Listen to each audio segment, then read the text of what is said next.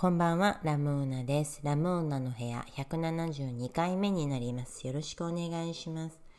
えー、7月じゃないですね。どういう間違い ?6 月11日、えー、日曜日ですね。いかがお過ごしですか、えー、1週間毎日更新するという1週間チャレンジも今日で終わりですね。1週間、7日間。毎日話しましたね。まあ、昨日ちょっとね、ギリギリアウトって感じでね、日付変わってたんですけどね。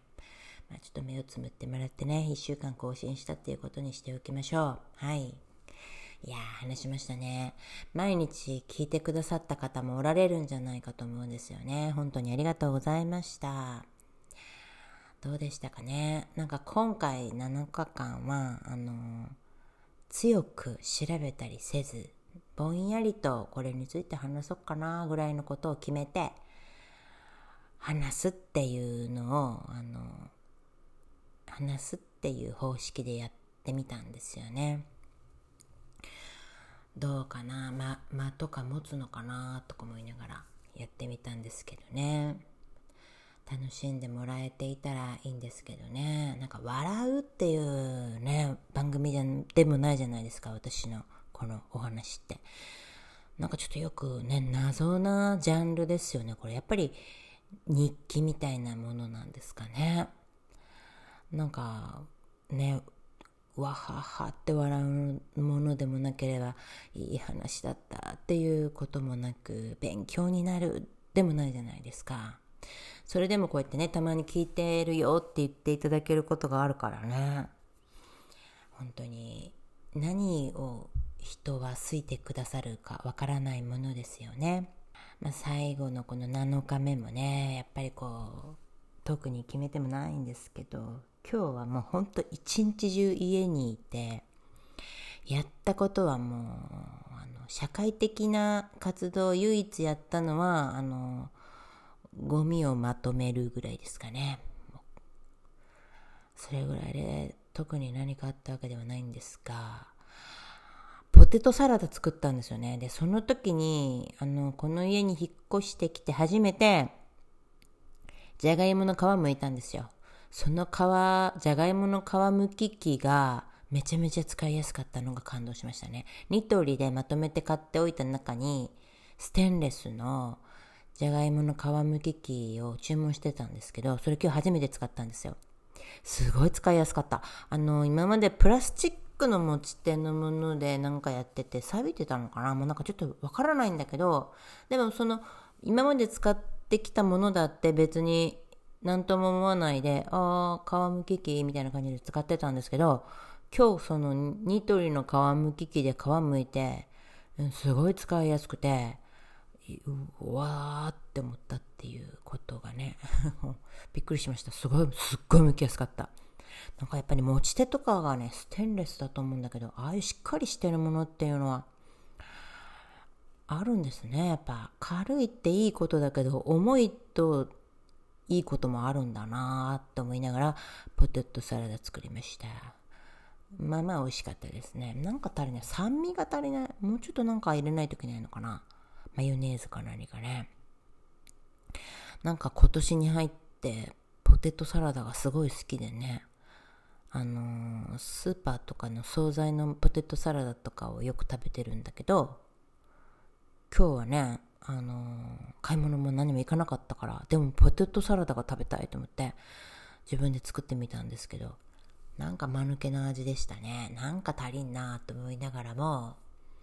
まあ、手作りっていうことでだいぶなんか下駄履かせてもらえて、うん、美味しいっていうことになったんですけどね。なんだ、結局何かっていうともう、だからニトリのじゃがいもの皮むき器、じゃがいもだけじゃないか。ニトリの皮むき器が剥きやすかったっていうことですかね。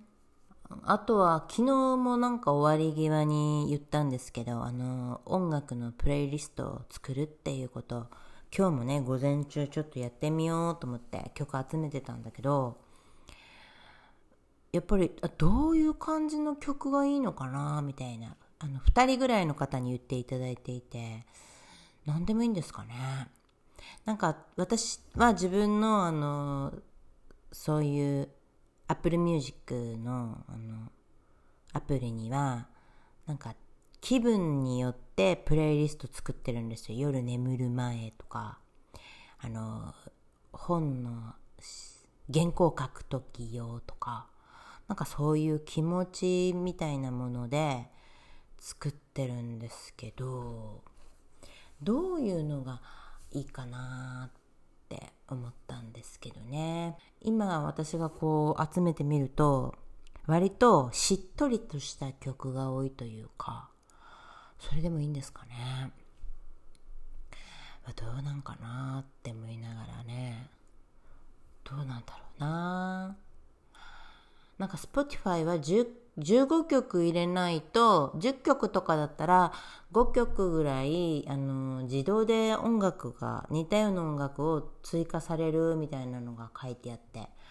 えー、そうなんだ。どっちがいいかなと思って。15曲選んだ方がいいのかなとかね。考えたりしてますよ。結構面白いですね。でプレイリストのそのなんか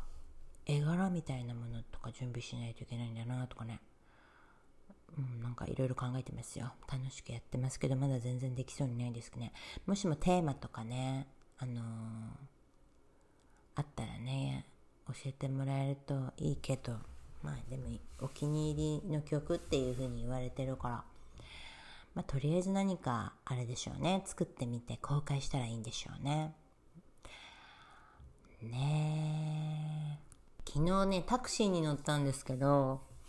帰りになんかお話、そのタクシーの運転手さん、すごい若い方で、でね、柔らかいんですよ、物腰がね。えー、すごいすごいと思ってちょっとお話ししてたら、なんか、この前なんか撮影クルーの人を乗せることになって、10時間、あの、同行してっていう、あの、依頼だったんですって。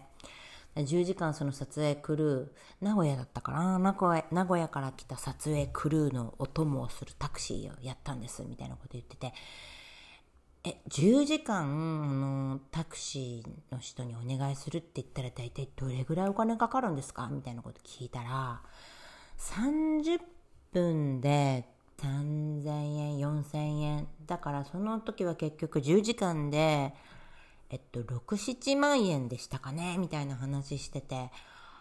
あ、すごい。だからその、10時間の間だったら、本当どこにでも行けるんですよって言われて、そんなサービスあるんですねって、タクシーそういうことやってくれるって知らなかったですって言いながらね。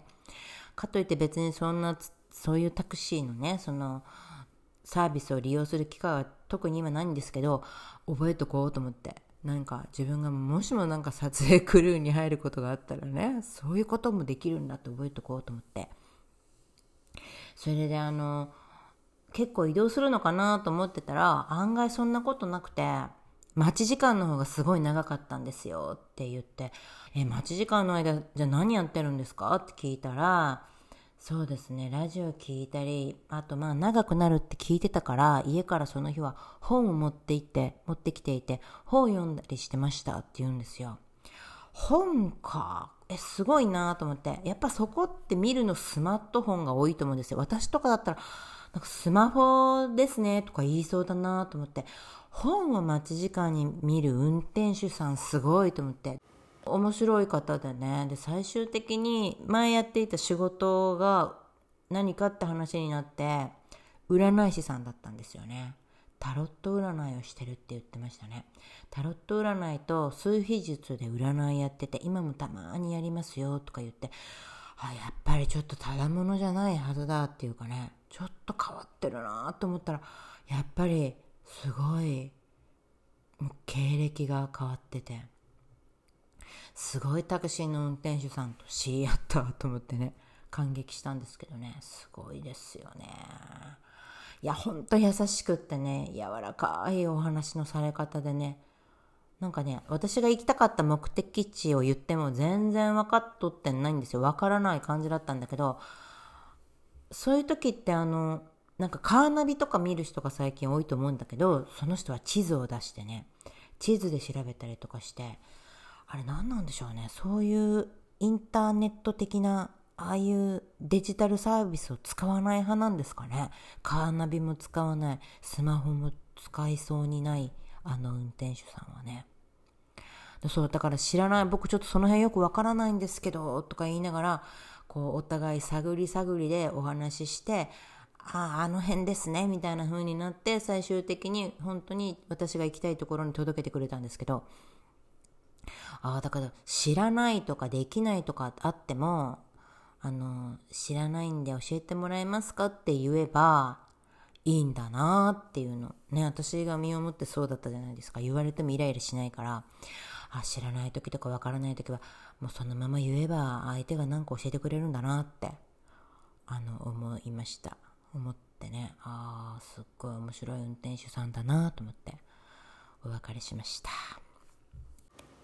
はい。じゃあ今日はこの辺で終わろうかなと思います。今日もここまで聞いてくださって本当にありがとうございました。えー、次またいつ来れるかはわからないんですけれどもね、また近いうちに録音させていただきますので、またお付き合いいただけたら嬉しいです。それでは、ありがとうございました。さようなら。おやすみなさい。